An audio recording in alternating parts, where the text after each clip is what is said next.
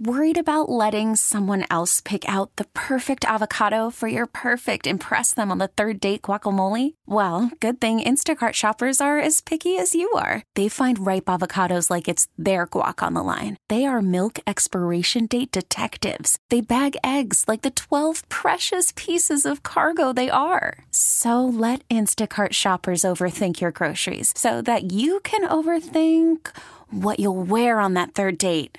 Download the Instacart app to get free delivery on your first three orders while supplies last. Minimum $10 per order, additional term supply. Okay, picture this. It's Friday afternoon when a thought hits you. I can spend another weekend doing the same old whatever, or I can hop into my all new Hyundai Santa Fe and hit the road. With available HTRAC, all wheel drive, and three row seating, my whole family can head deep into the wild. Conquer the weekend in the all new Hyundai Santa Fe. Visit HyundaiUSA.com or call 562 for more details. Hyundai, there's joy in every journey. Play ball! It's 30 with Murti, with your host, Sweeny Murti. Hi, everybody. Welcome back to 30 with Murti. On this episode, a conversation with Scott Bradley, the head baseball coach at Princeton University. Bradley spent nine years in the major leagues as a catcher, coming up first with the Yankees in 1984 and later playing for the White Sox, Mariners, and Reds. As a member of the Mariners, he caught Randy Johnson's no hitter in 1990. And you can also see his cameo in that famous Bo Jackson highlight when he throws out Harold Reynolds with a to home plate from the left field fence. Bradley's the one who hit the ball, and because the lefty swinging Bradley hit to the opposite field rather than pulling the ball, we got an all time highlight. Anyway, for the last 24 years, Scott Bradley has been the head baseball coach at Princeton with over 400 wins and a program that has produced several major league players and front office executives, too. Bradley has a long background, and incredible respect in the sport at both the professional and amateur levels, which is why I wanted to reach out to him for a conversation about the game, about where it was, where it is, and where it's heading. From hitting to pitching to the fundamental aspects of the game that seem to be missing so often on a nightly basis at the major league level. Here's a man who's played at that level and is now responsible for teaching it at the college level. A scout who's a mutual friend of both Scott and me had mentioned to me recently how he was disturbed by seeing the trending offensive profiles, the big league levels, the launch angle revolution, so to speak, trickling down to the amateur levels of high school and college ball. So I began my conversation with Scott by asking him if he had seen the same things taking place from his vantage point. Uh, Sweeny, 100%. And even below our level, I mean, it's not even just the, uh, you know, the, the college level. It's down into the youth baseball at this. And, you know, they, the, the kids, that they look at what the big leaguers are doing. They hear what the big league players are talking about, what they're trying to do. So, of course, they try to emulate it. And uh, they're, they're nowhere near ready to try to um, do the same things that the big league players are. Very few people are that capable. So where is this coming from, though? If uh, is it coming from coaches? Is it coming from people just watching? Is it coming from individual coaching? Where where does this work? All, all the above, and uh, you know it comes from the kids watching and listening, and then you have a lot of you know baseball is different these days. All the youth baseball players have private hitting instructors, private pitching coaches uh, they're going for lessons. They're going to all the academies. You know, we all learned in our generation to play baseball just by the experience, by going out and playing and sort of figuring things out. And uh, now it's all about, you know, the instruction and all that. And I think, you know, there are some great instructors, both pitching and hitting. But yet, you know, to try to take a young kid and to even get him to think about what the launch angle is supposed to be and to feed him all this data to me just doesn't work. All the young kids should be thinking about is making contact, uh, learning how to play the game, enjoying it. Um, but the idea of the round ball, round bat, like we've always talked about. Yeah. And I think it's mostly Sweeny really in the in the interpretation.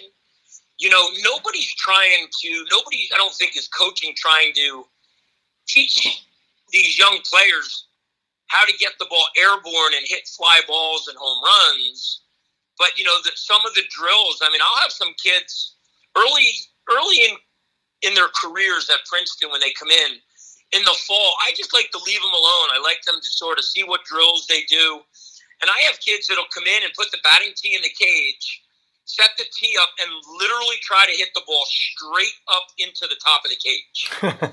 you know, and, and I'll go up and ask, and it's like, oh, I got to just work on really getting up and through the baseball, up and through the baseball. I'm like, well, you're not capable of hitting a ball out of the ballpark anyway. Why do you want to keep trying to work on hitting the ball up? And I said, you know, the last time I checked, the line drive is in the air. Yeah. Right? Nobody wants to top ground balls to the infields. Nobody's trying to do that even back in my day when coaches would say, hey, you really need to stay on top of the ball, we weren't trying to hit ground balls. We were trying to hit line drives. You know, and it's the same thought today. You know, guys are trying to hit line drives, and sometimes line drives get elevated a little bit more. And with as strong as some of these big league players are, they're capable of hitting those balls out of the ballpark. But for so many of these young kids, I mean, I'll throw batting practice to a kid, and he's just trying to hit every ball up in the air. And I'm saying, geez, I'd love to pitch against you because I'll get you out on the first or second pitch every time.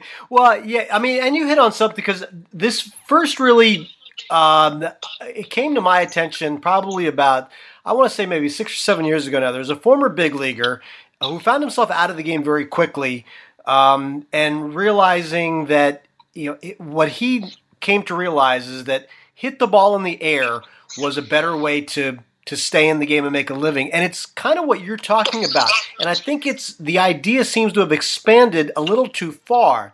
He was talking about the idea that ground balls are turned into outs pretty efficiently at the big league level, and even more so now when they're shifting everywhere. So to hit the ball in the air is a better way of survival as a hitter, but it doesn't mean that people who can hit 40 home runs should be trying to hit 40 home runs. There's a, you know, the line drive and the gap power seems to be what is the most essential thing here. Yet I think we we've kind of gotten away from that at almost all levels. It sounds like it is, and I try to explain to people the way I look at power is that you have the ability to drive a runner in from first base. So if you hit doubles, that's power in my mind. You know, if you can yeah. hit a ball up the gap, that's that's power. It doesn't necessarily mean that you have to hit the ball out of the out of the ballpark. And like I just said a couple minutes ago, the game hasn't changed. Line drives is what everybody is trying to do, right? We yeah. don't want to top ground balls. Charlie Lau, Walt Hriniak, they did not want players, even though they talked about you know down to the baseball, level through it, and then a high follow through they didn't want players to chop balls into the ground. They were looking for line drives up the gaps, and then occasionally the ball would leave the ballpark. Shifting has changed a lot of this philosophy too. The idea of trying to hit the ball over infielders that are stacked against you, mostly with the left handed hitters, but you see a lot more of the right handed batters now too. Uh, at the college and high school levels, what are you seeing? There's not as much data to back up the idea of shifting for as many hitters, but how much of it do you do, and what do you teach the hitters who are trying to combat it? Well, I'll tell you honestly, there, there's plenty of data uh, available. There's a company called Synergy that, if you subscribe, I think over you know about 75% of the um, Division One teams use this Synergy and basically it gives you access to video and all breakdowns of data, uh, hit location, pitch sequences of every game played by those teams. Mm. So we can literally, my players can go sit on the computer and turn on Synergy, and if we're going to play Dartmouth, they can watch. You know, the Dartmouth hitters probably have hundred at bats uh, going going into our series with them. Mm, okay. So the data is there you know, the shifting has been around. It's not like it's a new phenomena. And it's interesting. I don't know if you see it. I watch enough games. You're starting to see some guys force some ground balls to, to the opposite to the opposite opposite way mm-hmm. to, to, get some base hits. You know, and the interesting thing that I always talk about in in, in, in back in the in the old day, you could almost figure out how they were trying to pitch you by how they positioned you defensively. Sure. So if a team shifted you, you knew they were going to pound in because they wanted you to hit the ball into the shift. Correct. And it's exactly the opposite now because they think, well, you know, where some of these hitters are strong, we don't want to throw them inside because they're going to they're trying to hit the ball in the seats. so they still continue to throw breaking balls away, fastballs away, with the idea that they're going to trust that those hitters are still trying to hit the ball out of the ballpark. Most hitters to hit the ball out of the ballpark need need to pull it. So guys are you know, really fast front sides, really leaking, uh, really trying to pull pitches no matter where they are. And that's the result of why you see so many strikeouts right now. Well, velocity is a big factor too, and at the major league and professional levels, you're seeing. I mean, it feels redundant now when you when a guy comes into the game and you say he's a hard throwing right hander, he's a hard throwing left hander. I mean, that's that's all there are in the game right now for the most part. Uh, what's it look like at the, the and these are the guys being drafted into professional ball. So, what's it look like as a whole at the college and high school levels that you can see?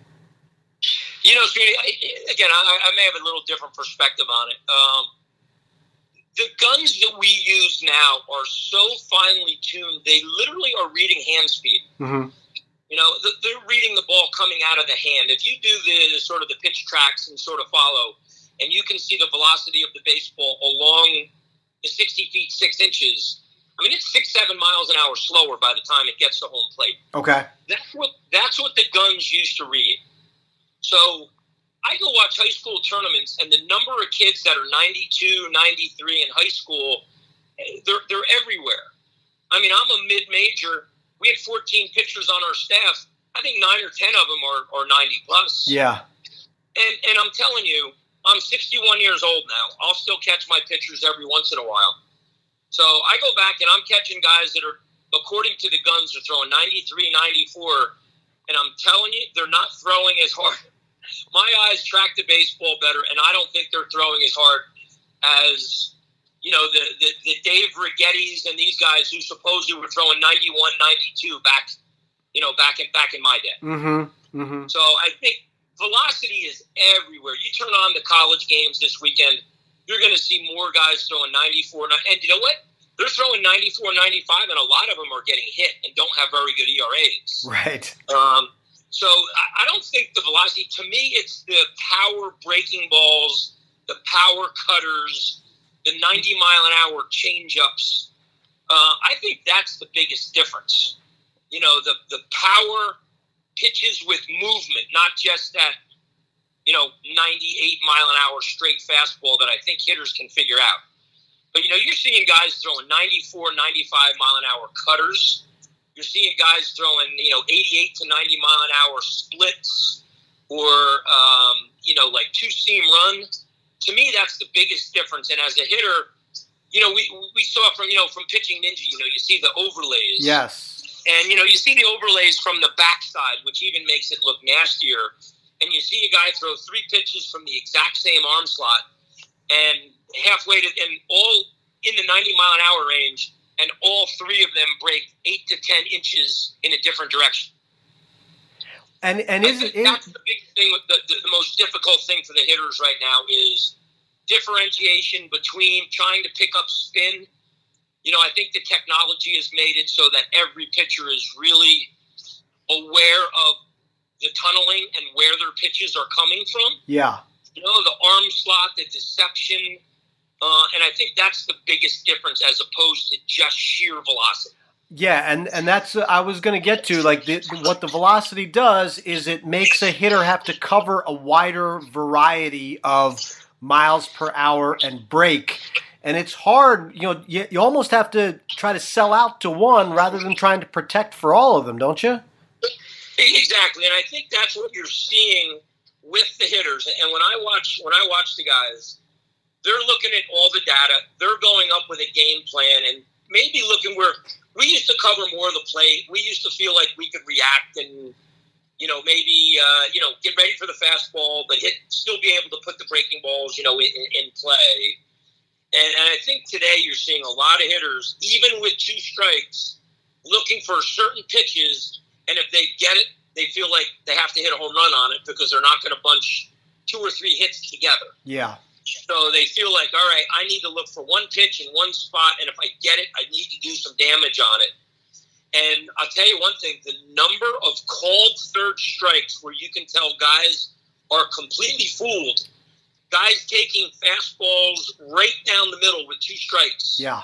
Um, and it'd be interesting. I don't know the numbers, but it'd be interesting, interesting to see the number of, with all the strikeouts in baseball now, the percentage of called compared to swinging and if that has changed over the last you know eight to ten years. I agree. You kind of see when you see it, it stands out. Basically, it's uh, it's it's it's it's not hard to miss a guy who takes a called third strike down the middle on a fastball and wonder, wow, what happened? But this is kind of the, the dissection that we're talking about here. I want to get to another area with you, Scott. Um, as you recruit high school players at the highest levels and see D1 baseball at the highest level, uh, one of the things that I'm also hearing from people who scout for the professionals is that you're seeing a lot of players that have showcase skills, whether it's pitching at a high velocity or hitting at high exit velocities or having good um, uh, good velocities on the throws from the outfield, this and that.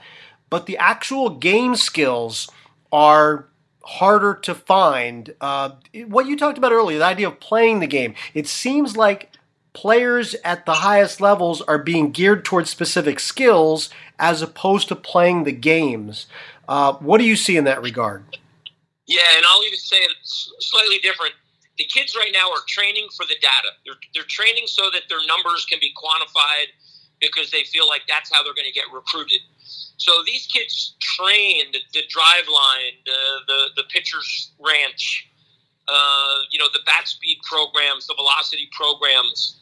You know, these kids, they're when they go to these events and showcases, the information they're sending us is what they're what their maximum pitching velocity was, what they run the 60 yard dash in. The everybody uses, you know, Rapsodo. They're telling me that they hit ball, you know, a ball that was projected to travel 440 feet with an exit velocity of this and a and a and a uh, um, a launch angle of, of this, and they're training for the data instead of training to become a good baseball player. They're training for the data, and when they go to the showcases, if I go to a showcase and there's 200 kids and they're getting 15 swings and they get to make eight throws and you know run a 60 yard dash, the idea of accuracy, the idea of you know charging the ball properly. You see infielders, you know, field the ground ball and take four steps and wind up and crow hop because they know that eh, there's a radar gun on the other end, and they, they want to be able to tell everybody that they threw the ball 93 across the diamond. Yeah. You know, in the meantime, you know, the idea of fielding and throwing in rhythm, the idea of you know an outfielder coming in and charging and having a nice, quick, fluid release. Um, the idea of a guy standing there and stroking some line drives back up the middle or into the right center field gap.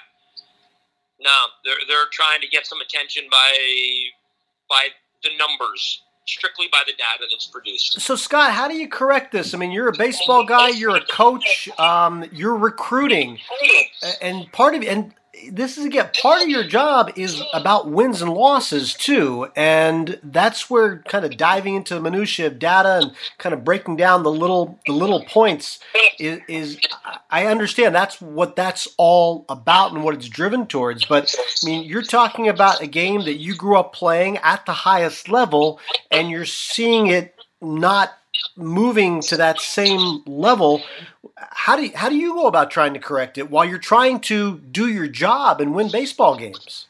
It's it's, it's a million dollar question, and um, you know it, it scares all of us that care about baseball because you have a lot of kids uh, that are stopped that aren't playing baseball at a young age and they're moving to soccer and lacrosse and other sports because their data doesn't match up. You know, they may not physically be there yet, and you know they're not uh, hitting home runs and they're not throwing 90 miles an hour.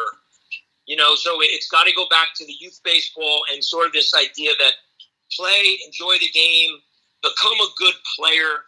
The data and the numbers and all that stuff for the big league guys, you know, and even for the high level college programs, it can be so selective. But I still, maybe I'm too simplistic. Maybe it's my age. When I go watch these showcases and when I go watch players, I don't think I've used a stopwatch ever. I don't, I want to. Hmm. I just want to let my eyes show me what's going on. I, you know what? Because we're like a mid-major program. Mm-hmm. I want to recruit an infielder that has fluid actions. Uh, I don't care whether he runs the six five sixty or a six eight sixty. You know, or even Jake Boone, Aaron's nephew, is one of my best players. Mm-hmm. Uh, he's in he's in the Reds organization now, and uh, or I'm sorry, he's in the Nationals yeah. organization now. And you know, Jake ran like a seven-one. You know, but boy, he made every play. He was a quick starter. He could steal bases. You know, you get some of these big college programs, and they say, "Well, if you're going to be a middle infielder, you better run six five or six six. And to me, those those jobs, I mean, those coaches, their jobs are on the line every day. They have to win. They have to go to the World Series. I understand all that. Yeah. You know, but for the rest of us, you know, I, I want a, I want a baseball player. I want to come away, and if I can describe somebody's actions as being simple, if I can describe somebody's actions as being efficient, if I can just at the end of the day look and say that's a baseball player, that's somebody who caught my attention. You know, when I think about the analytic revolution in the majors, I, I, think it boils down to a simple principle: is that a lot of the data and you know placing guys in certain spots or taking advantage of certain skills is about taking some of the randomness out of a baseball game and trying to put smaller and smaller, you know, data points, so to speak, into your win column.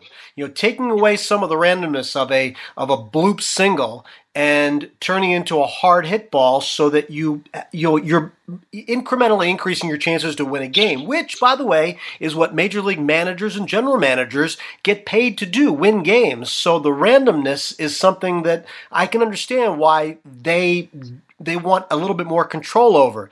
Now, I'm going to turn this on you a little bit.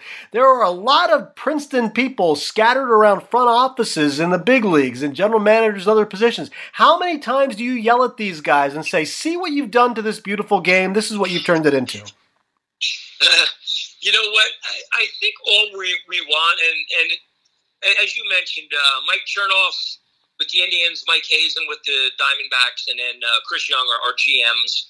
Some of my former players are analytic directors uh, in, in, front offices. Um, I think whenever we talk to them, I just stress to them, and I always have, it's about balance. You don't want to ignore the numbers.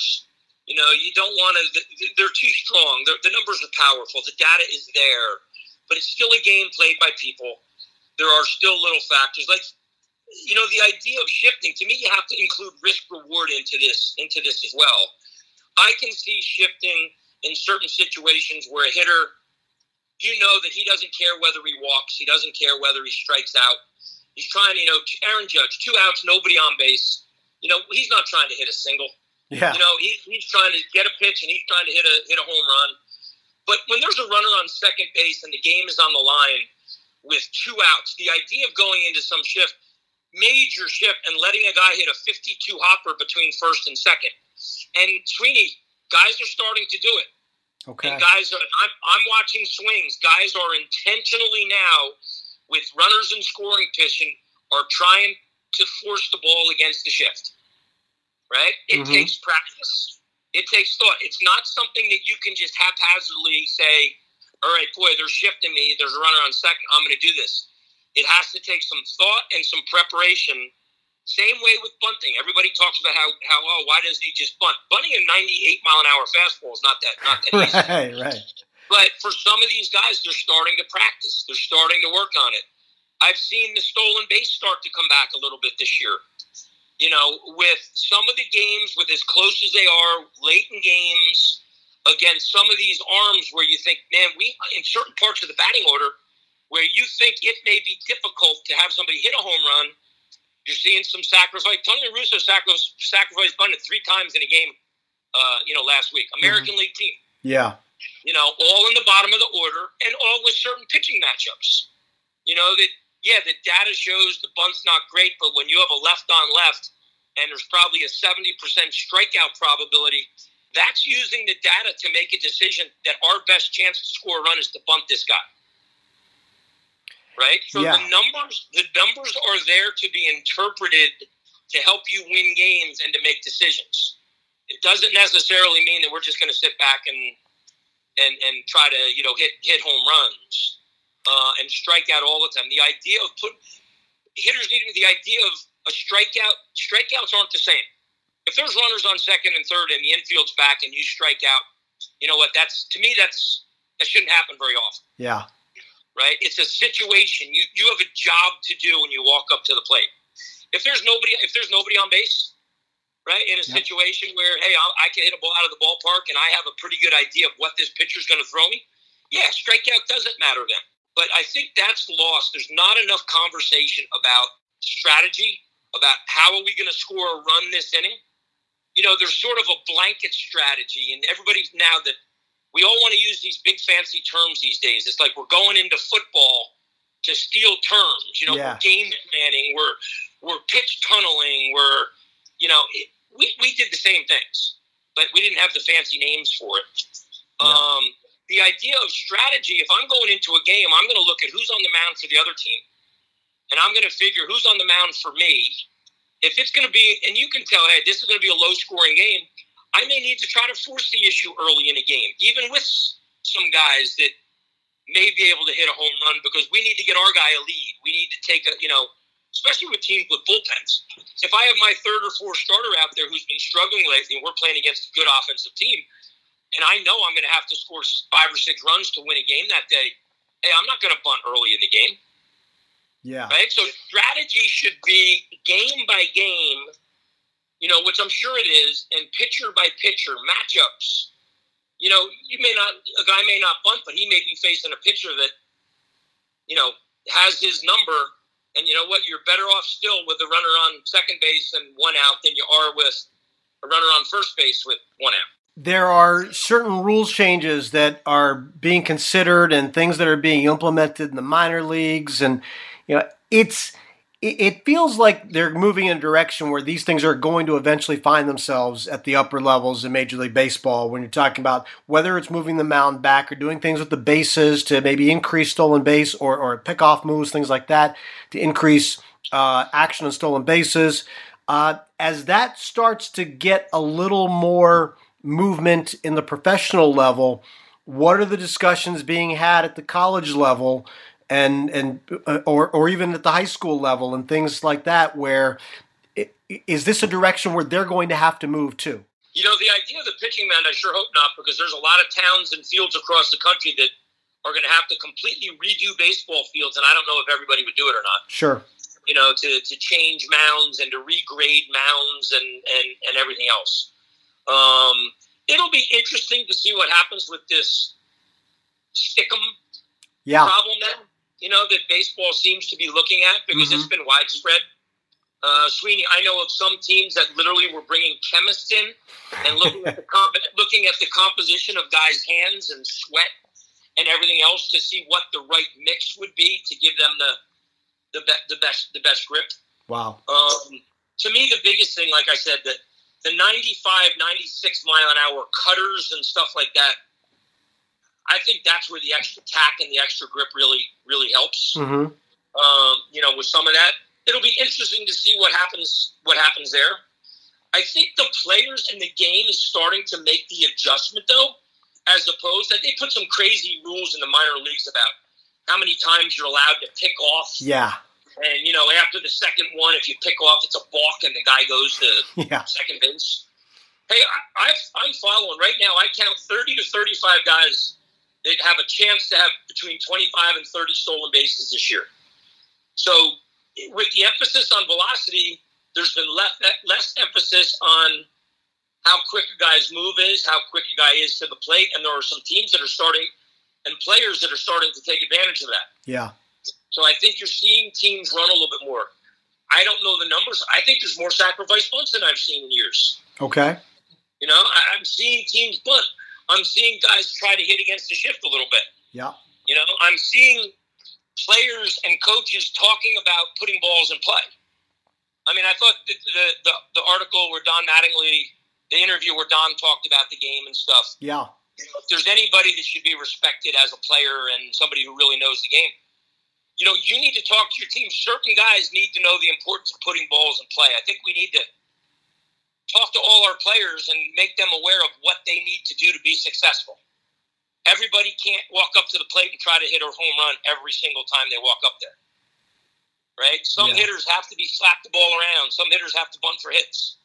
Some guys have to be able to, you know, the versatility, the shifts have, have really helped the versatility defensively because infielders have to play all over the place. Right.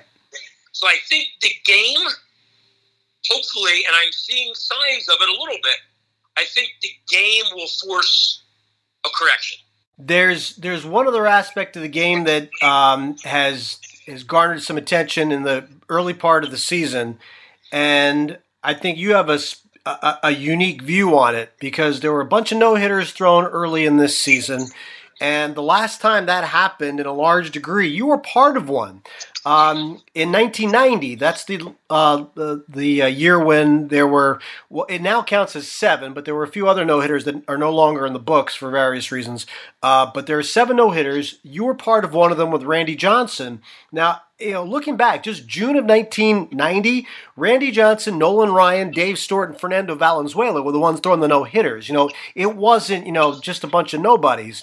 Some of the guys that have, you know, Corey Kluber threw one, Madison Bumgarner had the seven inning thing. So there's still some accomplished pitchers doing this trick, but I, I hear people arguing that so many of them has cheapened the no hitter. And I guess part of it plays into the idea of you know what we're talking about with the offensive profile of the game today. But I don't think there's ever anything cheap about getting 27 outs without allowing a hit. And as you and I speak right now, it's been a couple of weeks since we've seen one, so maybe people are backing off of that.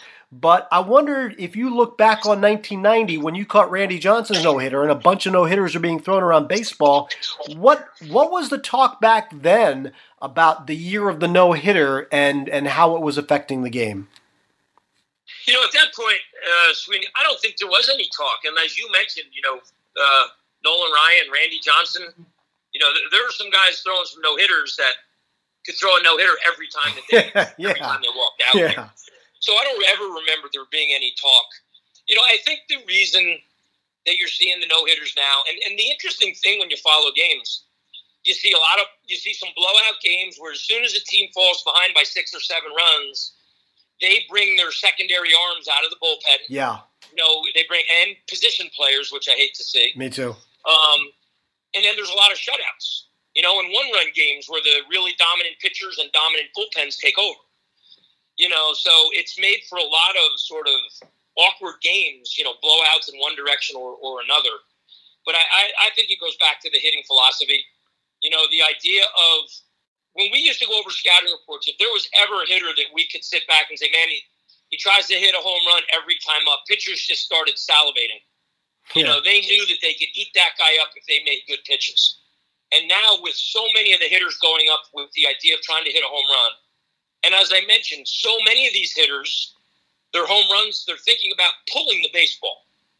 Anytime you pull the baseball, you have to make a decision to swing earlier. You have to, your pitch recognition has to be earlier.